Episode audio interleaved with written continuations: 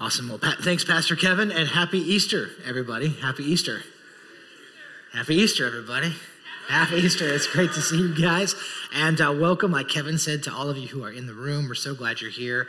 Those of you who are watching on live stream, we're really grateful you're able to be with, be with us. And of course, everyone who's upstairs right now, just want to say hi to you and uh, thanks for being up there uh, with us here today at Easter. And you guys, I'm just so, so grateful for a chance for all of us to be together here today. And I just want to tell you if, um, if I come across like I'm a little bit more excited today than I typically am, it's because I am. I'm, I, I love Easter. I love this weekend. And for those of us who follow Jesus, uh, this weekend we celebrate what we believe is the greatest event in human history. We believe that the grave is empty, and we believe that all who put their trust in Jesus find hope and find life and find the forgiveness of sins. And so, if you are a person who believes that and is celebrating that today, would you just give it up? Would you just clap with me in celebration for that? Because, yeah because we believe we believe and we have we have anchored our hope and our life on the on the reality that jesus has risen from the dead. And so i just want to say welcome to all of you. And i also want to make sure to welcome everybody. And so i know there's a lot of us that would say that that is our hope that is our faith. Uh, we have put, placed our faith in jesus. But i also know that there are many of you who are here today who maybe would say that you're still investigating that. Maybe you're still exploring your faith or you're someone who is open to the things of faith but maybe you haven't quite landed on exactly what you believe about Jesus. And I just want to say that if that's you, I want to say welcome to you as well. We're so glad that you would let us be part of your spiritual investigation. I also want to say welcome. I know that there might be some of you who are here who, quite honestly, the reason you're here today is because you are here against your own will. And so maybe someone invited you to come or they drug you out here, or maybe they just were pleading for you to come and you were just polite and you decided to come along with them. And if that's you, can I just say, I really am grateful that you're here. No matter how you got here, I'm just thankful that you're able to be with us here today. And I also want you to know that if you are someone who is new to this church, you're actually joining us in the third week it's actually the third and the final week of a sermon series that we've been in called Trademark. So we're actually ending a sermon series this weekend. Next week, we're going to be starting a brand new sermon series that I'm so excited about. And I also just want to extend an invitation to all of you to come back for that series. I'll talk about it at the end of today's message. Uh, but today, we're, we're ending a series that's been called Trademark. So just to catch you up to speed, what we've been doing for the past few weeks is we've been talking about the illustration of a trademark, right? And I think all of us know what a trademark is. A trademark is that thing that's identified by those two little letters, TM. Whenever you see that, you know that that is a trademark. And a very simple definition so, trademark is a symbol, a word, a phrase, or a design that distinguishes a product or service from imitation brands and it indicates that something is authentic and originates from a particular source. So, simply speaking, a trademark is something that quickly allows you to outwardly identify something. That's what it is. So, just to give you a, we all know how this works, but just to give you a simple example, if I was to show you a picture of this trademark logo, you immediately think what? Nike, right? That's a trademark. Very quickly, you identify that this, this, this is uh, tied to something. It identifies something as original, as something that's authentic, and it, or, and originates from a particular source. Or let's say that I was to show you this, uh, this trademark logo. What would you think? Starbucks, right? And for some of you, you just had a surge of dopamine go through your mind uh, because you are absolutely addicted to this place, right? Or I'll just give you one more. If I showed you this trademark logo right here, what do you think? Right? Precisely. You think you think the devil is what you think, right? Because this is the mark of the beast. We all know that, and, and our minds go there.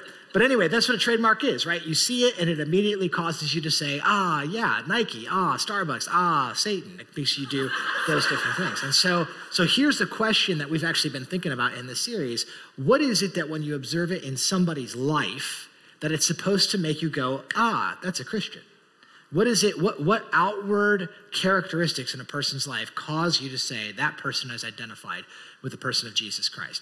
Now, some of you might hear that and you might think, well, yeah, you know, a follower of Jesus is someone who, you know, wears a cross, or maybe they have like a, a Jesus fish on the back of their car or something like that. And that makes sense. But did you know that in the Bible, the Bible is actually going to tell us that there are certain virtues, there are certain characteristics that are to be present in the life of his followers that are to be the things that, that are to be trademarks. They, they mark a person that when you see them, you say, that person is a follower of Jesus. And specifically, did you know that those characteristics or virtues are these three things? It is faith, hope, and love. Faith, hope, and love. These three ideas are linked together over and over again in the New Testament of your Bible. It's going to say that the trademark of a follower of Jesus is that followers of Jesus are people of faith. Their lives are marked by faith. Their lives are marked by love, and their lives are marked by hope. And so we said these are so important, these concepts are so important that we actually want to spend three weeks thinking about them. So the first week, we spent some time and we talked about the idea of faith. And we said, what does it mean to be a person whose life is marked by faith? And then last week, if you were here, you might remember we talked about love. And we said, what does it look like for a person's life to be marked by Christ like love, self sacrificial love. I just want to encourage you, by the way, if you missed those talks from the last couple of weeks, you can always go back and listen to those on our podcast or on our app. All of those are for free, and we'd love for you to, to, to catch up on those. But this week, as we finish this series, we want to talk about one final aspect, and the final virtue we're going to look at is that of hope. We want to talk about hope. And I think that there's no better time to talk about hope than on Resurrection Weekend, than on Easter Sunday. And so, if you have your Bibles, I want to invite you to grab them with me right now. And if you would open your Bible to Colossians chapter 1. As we talk about hope, this is the passage that we're going to be looking at together Colossians chapter 1. Now, let me just also say that if you didn't bring a Bible, or you don't have a Bible, or you don't have a Bible app on your phone, if you go under the chairs in front of you, you should find a Bible. And if you open those to page 953, that's going to take you to Colossians chapter 1. And let me just say this we say it all the time if you do not own a physical copy of the Bible, we would really want you to have one. So please just take one of those Bibles, make it a gift from us to you. We'd love for you to have that. So, Colossians 1. Now, as you're flipping to Colossians 1, I want to just provide you a basic roadmap of our conversation today. Okay, so my hope is in Colossians that we're going to gain clarity on three questions about hope. And here's the three questions we're going to think about. Number one, we're going to talk about what is hope. So, specifically, what is Christian hope? What is the hope that Christians have? And how is that hope maybe different than any other kind of hope? All right, then number two, we're going to talk about where does it come from? Where does hope come from? Or, or in other words, what is the basis of that hope? And then number three, we want to talk about how do we live as people of hope. And so my hope is on the third point is that we can get very practical and I want to talk about what does it look like when a person lives with hope and how does that practically uh, affect your outward observable life? Like how does it actually change your life if you're a person of hope? So those three questions are what we want to think about together. So let's start at the top and let's first begin thinking about what is hope. All right, take a look with me, Colossians chapter 1. We're going to start in verse 3. And here's what it says. It says, We always thank God, the Father of our Lord Jesus Christ, when we pray for you because we have heard of your, now notice this, we've heard of your faith in Christ Jesus, and we've heard of the love that you have for all God's people, the faith and love that spring from the hope, faith, hope, and love, stored up for you in heaven, about which you have already heard in the true message of the gospel that has come to you. All right, let's hit pause there. And before we go any further, I think it's important, anytime you read the Bible, it's always important that you ask the question what is the context of what I'm reading? And the reason that's important is because context helps determine meaning. And so let me just give you a little bit of context as to what's going on here. So, uh, the book of Colossians, that's what we're reading. We call it a book of the Bible, but that's actually not entirely accurate. It's probably better to think of it as a letter. So, Colossians would have been like a first century letter. It was written by a guy named Paul. So, Paul was a first century missionary. Uh, he was a man whose life was utterly revolutionized by the resurrection of Jesus Christ. And he actually is writing a letter to a church, to a group of Christians in a place called Colossae. That's why they're called the Colossians. And the reason he's writing this letter is to encourage them, is to encourage them. And I want you to notice what Paul says to these people. He says this He says, I have heard of your faith, and I have heard about your love. You guys have faith and you have love. You have these characteristics and you have these virtues. But do you notice what Paul says? He says, The reason you have faith and the reason that you have love is because they're growing from something. Faith and love is springing from something, it, is, it stems from something. And what is it that faith and love stem from, according to Paul? Well, notice he says it stems from your hope. It stems from the hope that you, the reason you have faith and the reason you have love is because you have hope. And you guys, I think this is a good spot for me, maybe to give you a biblical definition of hope, a biblical definition. So um, it, I need you to know that in the first century, the way that they use the word hope back in Paul's culture is actually slightly different than the way that we use the word today. So, in our setting, when we say the word hope, what we typically mean is we typically mean wish. That's usually what we mean. We mean we mean hope is usually optimism, but it's uncertain. Right? That's what we mean. So let me give you a very simple example. Let's say I was to tell this room of people, I was to say, man, I really, really, really, really hope that it doesn't snow again this spring. You all would say what? Amen. Right? That's what you would say. Right? Um, but you know what I mean. What I mean is, I really, really, really wish that it's not going to snow again this spring because we all live in Northeast Ohio and we know that even though I'm optimistic it's not going to snow, I'm not certain. I'm not certain. In fact, I, I, looked this up. I don't know if you guys know this. Do you know the latest that it snowed in Medina, Ohio, in historical record is June 11th? Yeah, that's isn't that gross? I was like, oh, it's terrible. And so you know when I say I hope it doesn't snow, you you know I mean I wish it's not going to snow. Well, that's not how the word was used in the first century. The, the, the, Greek word that's used for hope literally means confident assurance. That's what it means. The word literally means to have a certain expectation. The idea is that you are banking on something. In fact, that's actually the language that's used. I want you to notice he actually says that this hope is stored up for you in heaven. And the word stored up for you is actually a banking term. It's the idea of putting something in a safety security box. It's that it's safe and it's secure and it's certain and it's based upon something. And so when the Bible uses the word hope, it's not talking about like this sense of like vague optimism or just being a positive person. It's not just talking about like I'm a, you know, I'm a half glass or glass half full kind of person. It's not that. It's basically saying, no, I'm certain about something. I'm banking on something. So the question is the second question, logical question is okay, well, if that's the case, then where does that come from? If hope is based on something, then what is it based upon? If it's banking on something, what exactly is it that I'm banking on? Well, again, I think you're going to see a hint in verse 5. So look what the Apostle Paul says. He says that you have this hope stored up for you in heaven about which you've already heard. You've already heard in, now notice this, here's the key, in the true message of the gospel that has come to you. So Paul says, You guys have this certain hope. Where do they get that? And he says, Well, it's come to you through the true message of the gospel. In other words, hope comes from the true message of the gospel, which of course causes us to ask a very logical question, and that's this What is that? What is the true message of the gospel? If that's where hope comes from, what exactly is that? Well, of course, if, if you're part of the Medina East campus, if you're part of this church, you know we talk about the gospel quite a bit. And the reason is because, well, it's the centerpiece of our hope. That's why we talk about it. But if you're someone who's maybe a little vague on what the gospel is, you know, I think that for a lot of us, when we hear the word gospel, for most people, it's a vague term, but it's a religious, we know that it's a religious word. And usually we think of it as a religious word. So, for example, you might even think of like gospel music.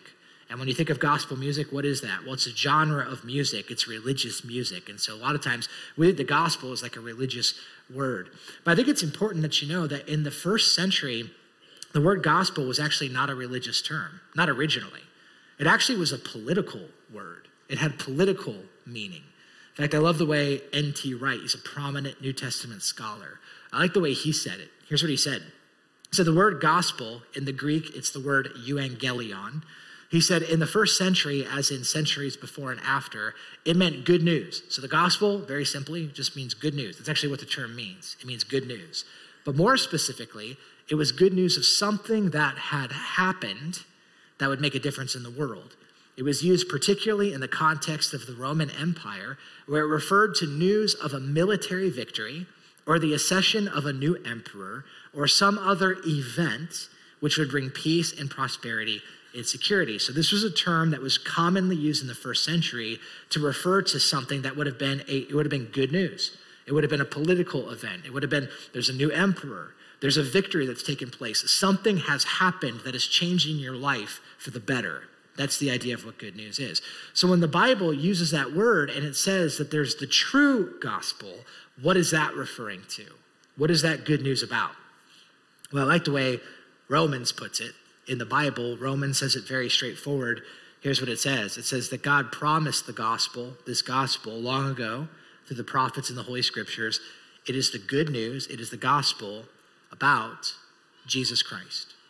So, what is the, the true message of the gospel? Here's what the true message of the gospel is it is the good news about Jesus Christ, about who Jesus is, and about what Jesus has done.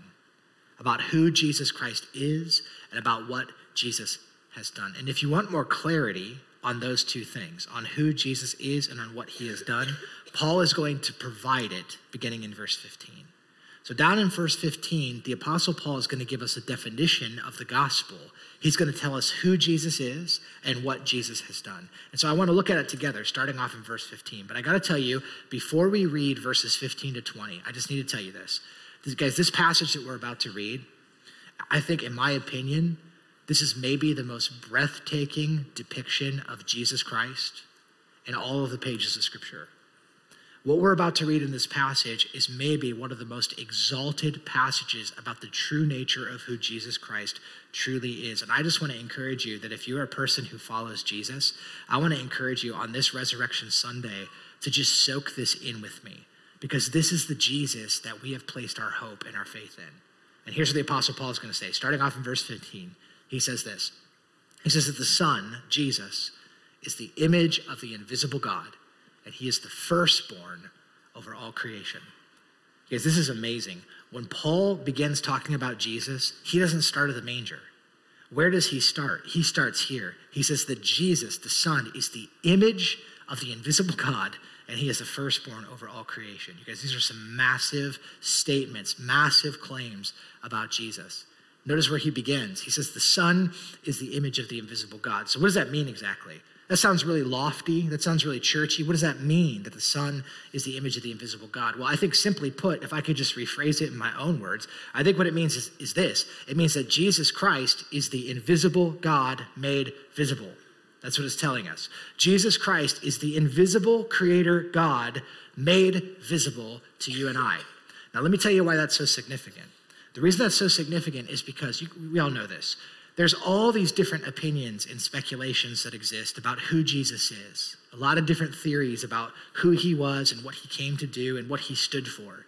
But what the Apostle Paul is trying to help us grapple with is the true nature of who Jesus is. And listen to me, and what Jesus Christ claimed to be true about himself. And what the Bible is going to say is that Jesus is the invisible God made visible. This is not the only place that you see this. You're going to see it in places like this. In Hebrews chapter 1, the Son is the radiance of God's glory. Jesus is the radiance of God's glory, and he is the exact representation of God's being. Or how about this? Jesus himself in John 14, 9. This is what he said Anyone who has seen me, if you have seen me, you have seen God the Father. Or how about John chapter 1? It says, No one has ever seen God. We've never seen God. We've never seen him. But the unique one, Jesus Christ, who is himself God, is near to the Father's heart, and he has revealed God to us. You guys, what this means, here's what this means. This means that everything that God the Father wants to say to you and I about, who, about himself is revealed to us in the person of Jesus Christ. Everything that the Creator God wants you and me to know about him is revealed to us in the person of Jesus Christ. Let, me tell you guys why I think that's so significant. Because every single one of us in this room, one thing that we all have in common, we are in different places in our faith journey. We are all on a faith journey and we're all in different places and, and, and, all those kind of things. But one thing we all have in common is this is that in our faith journey, we will all experience times, myself included, where we find ourselves full of doubt, full of questions, and full of concerns about who God is and what God is like.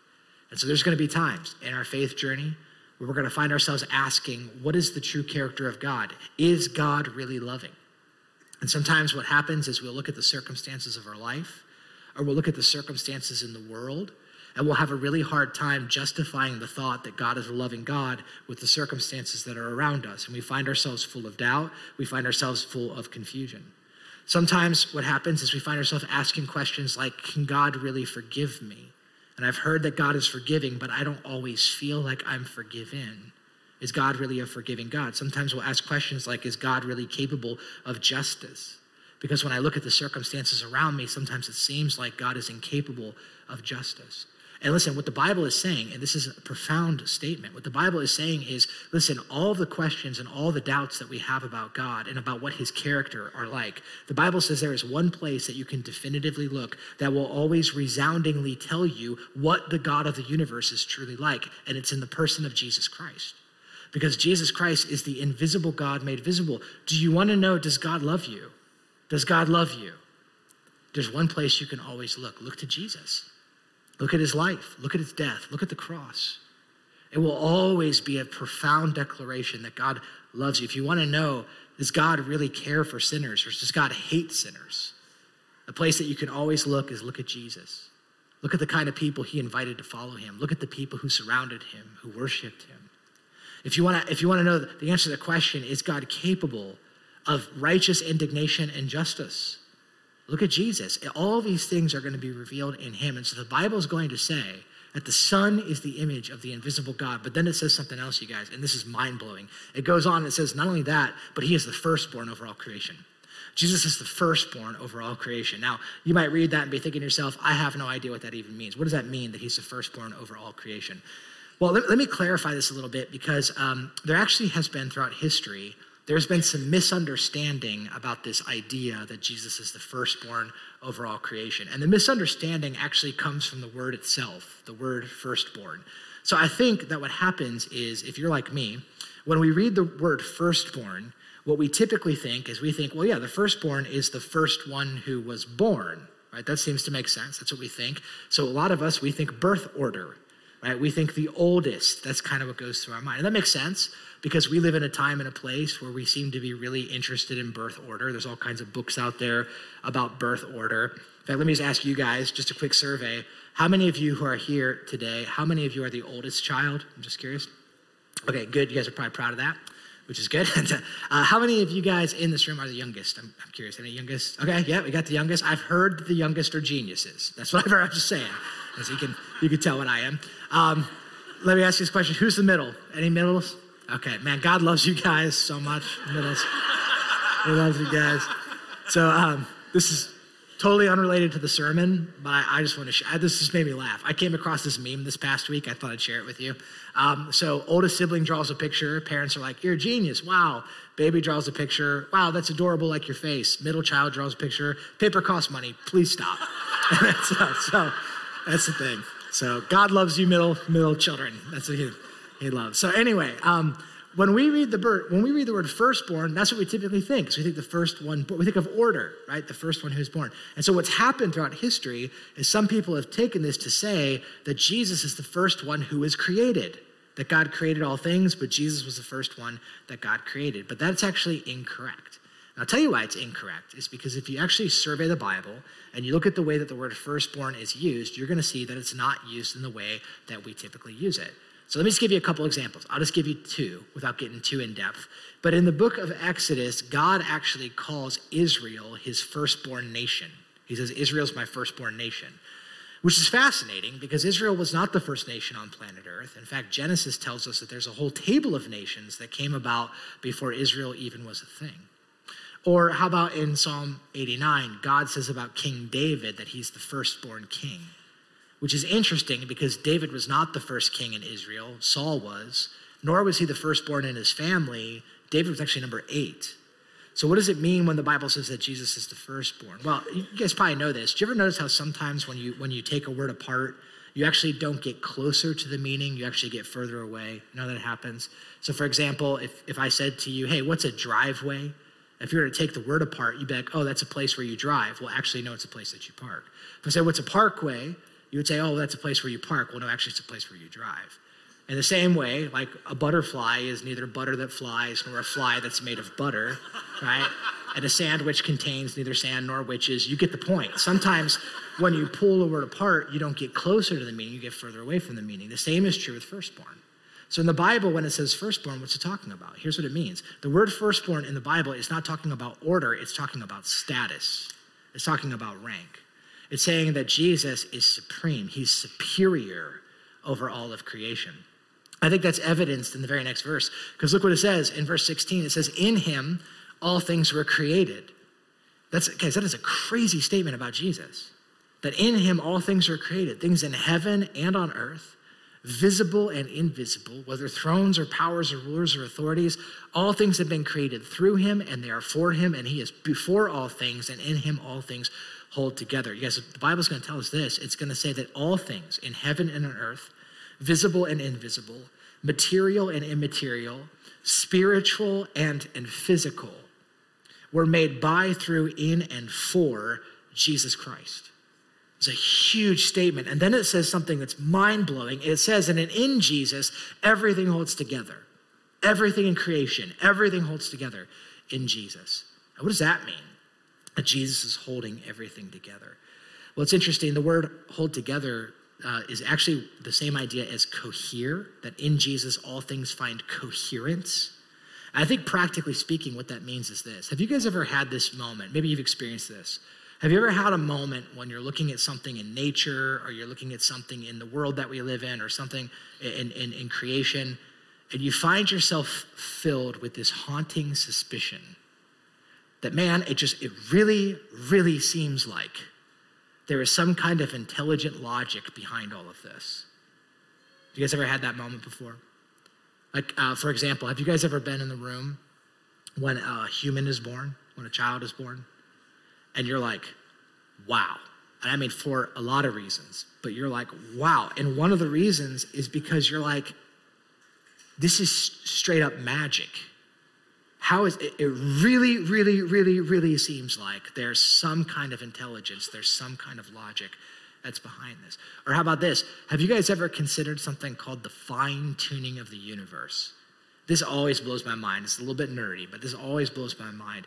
I don't know if you guys have ever heard physicists call this, they call it the fine tuning of the universe. It's also called the Goldilocks enigma. Have you guys ever heard that before? So you guys remember Goldilocks? Not too hot, not too cold, but tell me. Just right, right, just right. So physicists will say that there are over 30 universal constants, constant, these constant laws in the universe that have to be so specific and so right on the money for life on this planet to exist. Over 30. Now, I wish I had time to get into all of this, but I, I quite honestly don't fully understand all of this. But let me just list four of them to you. So there's over 30 of these, but things like the strength of gravity, things like the speed of light, things like the rate of expansion, the universe is expanding, things like the strong nuclear force, these are universal constants. They, they, they remain the same. And what physicists are saying, there's over 30 of these, and if they were off, if even one of these was off by even the smallest percentage, life could not exist in this universe. So, just to give you a sense of how, of how absurdly um, specific this is, let me just zero in on one of these. Let me just talk to you for a minute about the strength of gravity. So, this is a universal constant, the strength of gravity. And here's what physicists are going to say they're going to say that if this constant varied by just one part, in 10 to the 60th power, life couldn't exist. You guys, 10 to the 60th power, that is a 10 with 60 zeros behind it. We can't even fathom a number like that. But let me see if I can try to help us even slightly fathom a number like that. So let's imagine that I was able somehow to make a dial. And on that dial, I was able to make 10 to the 60th power increments on that dial, which is impossible for me to do. But let's just say I was able to do it. So, to give you a sense of how big that is, you guys, 10 to the 18th power, that's in the yellow, that is every grain of sand on the entire planet Earth. All the, all the sand on all the beaches, it's 10 to the 18th. 10 to the 50th, huge number, that's every atom on planet Earth. Every atom and all, all everything that you see around, every atom, that's 10 to the 50th. 10 to the 60th is a number that they're saying that, listen, if that one constant, just gravity, if it were off by just one increment, from 10 to the 60th, from one increment to the left or the right, life couldn't exist as we know it. It has to be just right. That's what it's called the Goldilocks principle. It's got to be just right. So, this actually causes mathematicians and physicists to conclude things like this so, Paul Davies, who's a theoretical physicist, says it seems as though someone has fine tuned nature's numbers to make the universe. The impression of design is overwhelming. Or how about this one? John Leslie says, It looks as if our universe is spectacularly fine tuned for life. Stephen Hawking, I'm sure you guys have heard of him. I love what he says. He says the remarkable fact is that the values of these numbers seem to have been very finely adjusted to make possible the developmental of life. They're all saying, it seems like, boy, it really seems like, it sure seems like. You know why it seems like? Because it is like. Because it is. Book of Psalms says this creation pours forth speech declaring that there is a creator, there is a creator, there is a, the intelligent, and, and Colossians is going to help us say, listen, the personality behind the logic of all creation is the person of Jesus Christ. It's the person of Jesus Christ. And it goes on, it says this. It says, and he, Jesus, is the head of his body, which is the church.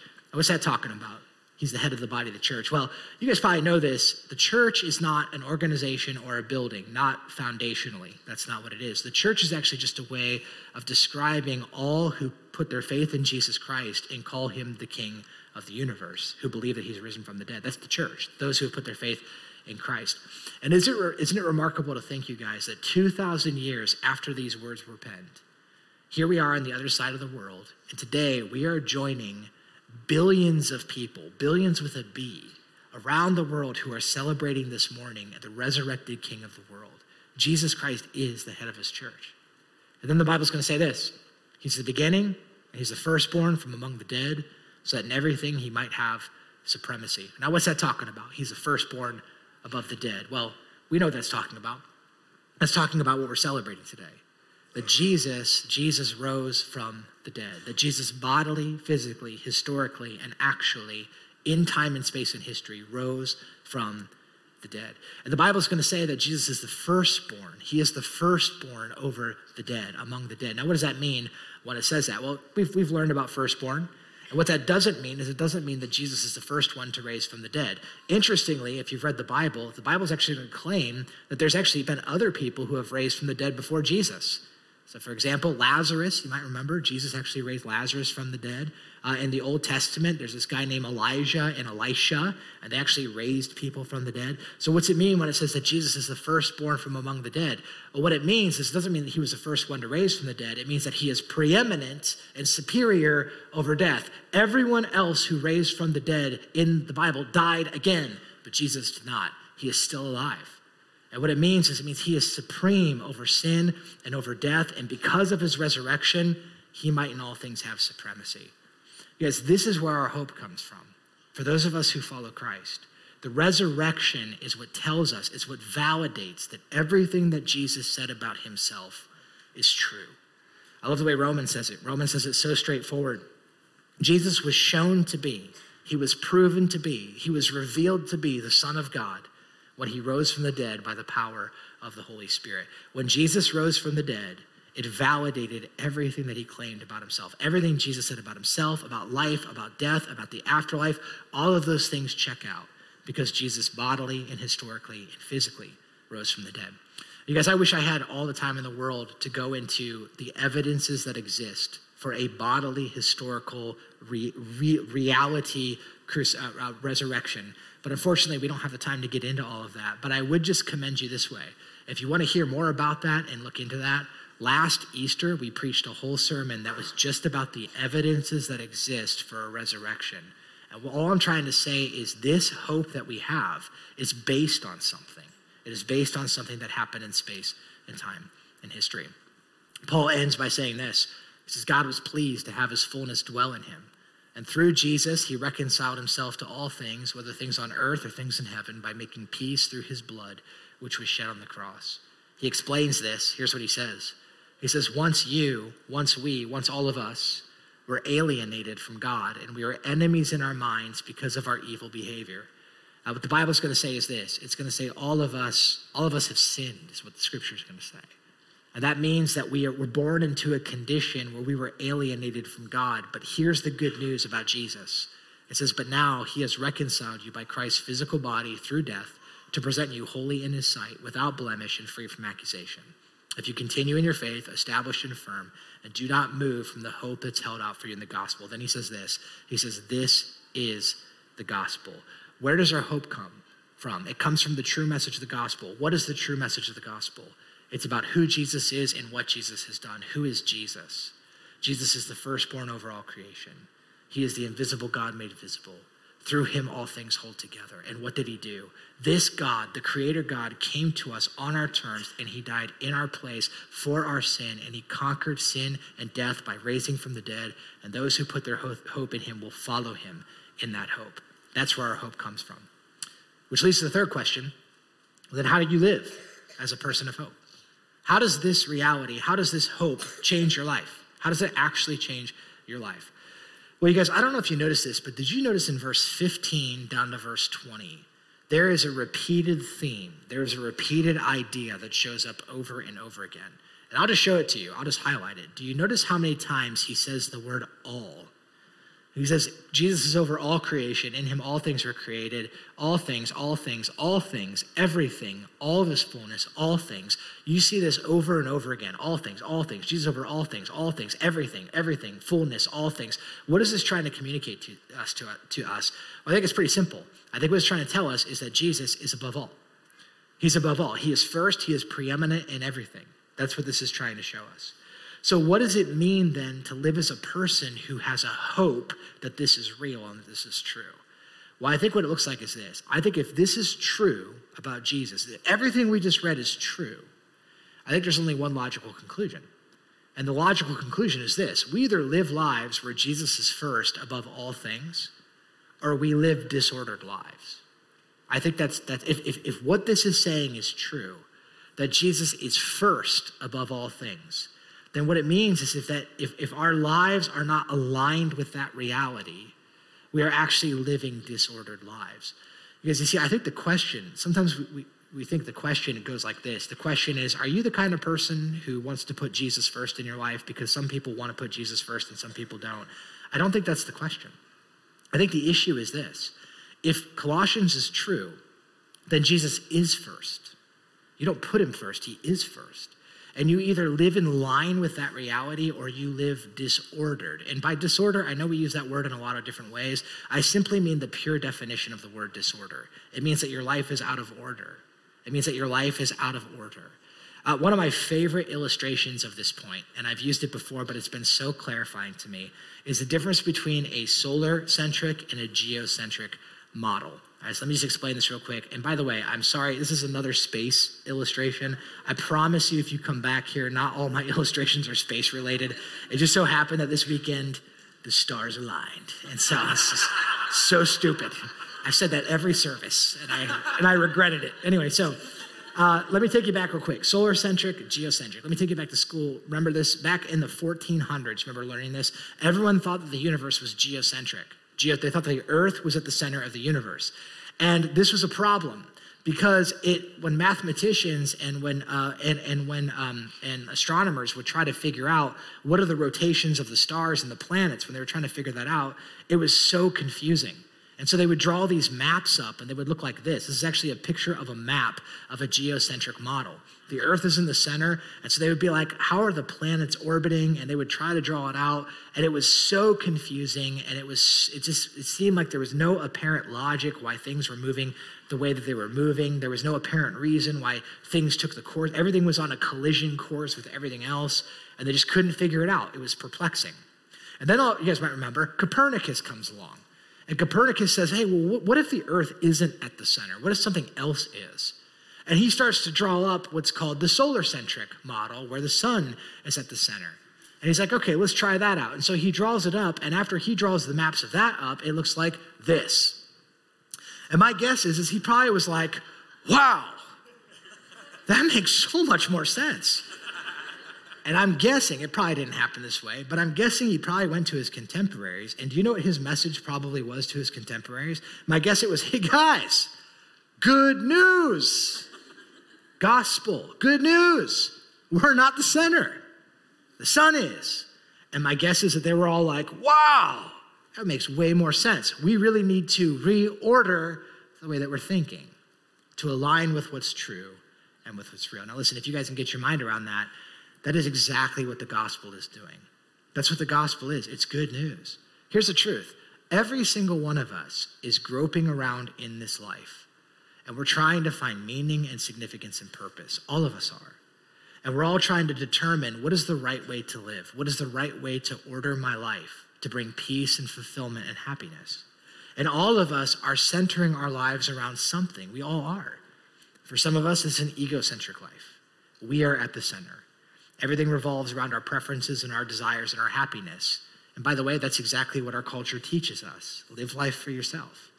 For some of us, it's a family centric life. Our family, our kids, that's at the center. Everything revolves around that. For some of us, it's a career centric life, the pursuit of career or the pursuit of wealth. For some of us, it's a pleasure centric life. We're seeking pleasure and all kinds of different things. And that's what drives us. That's in the middle. And quite honestly, I think for some of us, we would say, if we were to be honest about what our life feels like, sometimes we'd say it feels like this. Some would say, man, my life feels crazy and it feels chaotic, and I don't understand why, even though I'm getting the things that I'm pursuing, I still feel like something's missing inside. I feel like things are off. I feel like my relationships are on a collision course with each other. And it just doesn't make sense. The gospel comes in, and God says, I have good news. You're not the center. Jesus Christ is above all, He is supreme above all. I believe that God loves us so much. He loves us so much that He wants us to understand this, you guys. I believe this, that we will never experience the fullness of life that God created for us until we align every area of our lives to the firstness of Jesus Christ. I believe that. We'll never experience the fullness of life that, listen, you were created for. You were God, God loves you. He doesn't, he doesn't want something from you, He wants something for you. I don't think you'll ever experience that unless you live in line with the reality of Christ's firstness because He is supreme above all. You guys, this is where our new series comes in. Next week, we're going to be starting a brand new series, and I want to tell you guys, I'm very excited about this series. And in this series, it's for everybody, no matter where you are in your faith journey, it's for everybody. The series is called Jesus Above All. And what we're going to do is we're going to investigate and explore what does it look like to live a life where Jesus is above all, every area. And we're going to get very practical. So, for example, we're going to do a series within this series called Jesus, Jesus Over My Time. Jesus Over My Time. And we're going to talk about what does it look like to, for, to live a life where Jesus is over my schedule, over my priorities, and over my pursuits. Very practical. We're going to talk about this idea of Jesus over my pain. And we're going to say, what does it look like for Jesus to be the Lord of your frustrations, of your hurt, of your anxieties, of your, of your failures? What does it look like for Jesus to be the Lord over those things? We're going to talk about the idea of Jesus over my body. And we're going to say, what does it look like for Jesus to be first in my health? What does it look like for Jesus to be first in my sexuality? What does it look like for Jesus to be first even in my gender? Issues that are very pertinent to the time and place that we live right now. We're going to do a series that's called Jesus Over uh, My Relationships. We're going to say, what does it look like for Jesus to be first in my marriage? What does it look like for Jesus to be first in my singleness, in my dating? We're going to talk about those things. We're going to get real practical about what does it look like to live a Jesus first life. Because here's what we believe. We believe that we'll never experience the fullness of life that God intended for us until we are aligned to the firstness of Jesus Christ and everything. I want to invite the band to make their way up here. And you guys, as they do, I just want to end with this last final thought, and then we'll pray and, and we'll, we'll sing and we'll be done. Listen, next week we're going to start thinking about what it looks like to live a Jesus first life. But I want you to know you don't have to wait till next week to start that. And for some of you, maybe you're even here today, and as we've been reading the Bible, and as we've been reading about Jesus, there's something in your heart that knows, and you don't even know how you know this, but you know that what we're talking about is real and is true.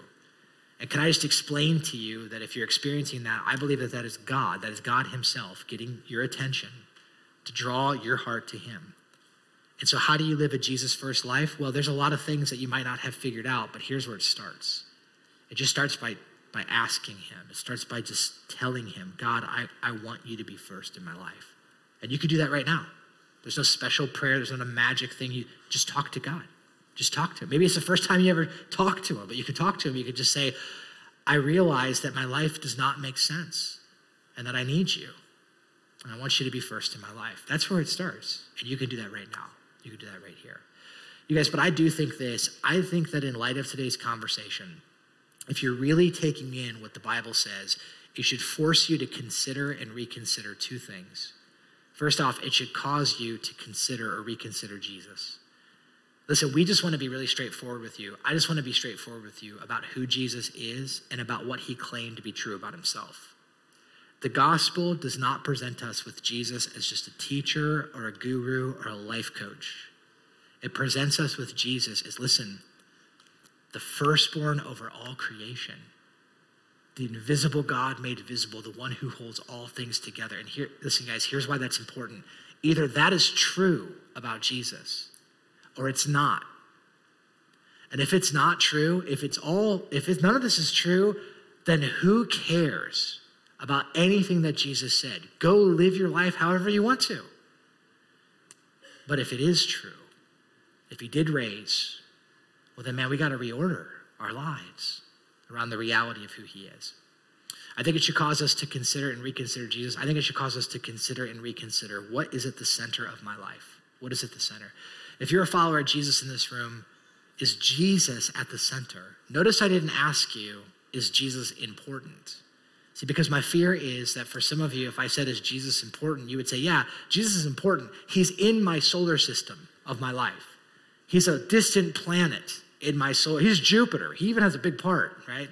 I don't, I don't really know the planets very well, so I'm going to stop there. But I, my question is is he at the center? Because I think that our lives will never make sense until they're fully aligned to the firstness of Jesus. So maybe as we worship and we sing, would you recenter yourself around the firstness of who Christ is? He is supreme above all. Let's pray. Jesus, we just want to say thank you for raising from the dead. Raising from the dead validates and affirms everything we believe to be true about you that you are preeminent, that you are first over all things. So, God, I pray that you would help us in these next moments for those of us who believe that truth to be true.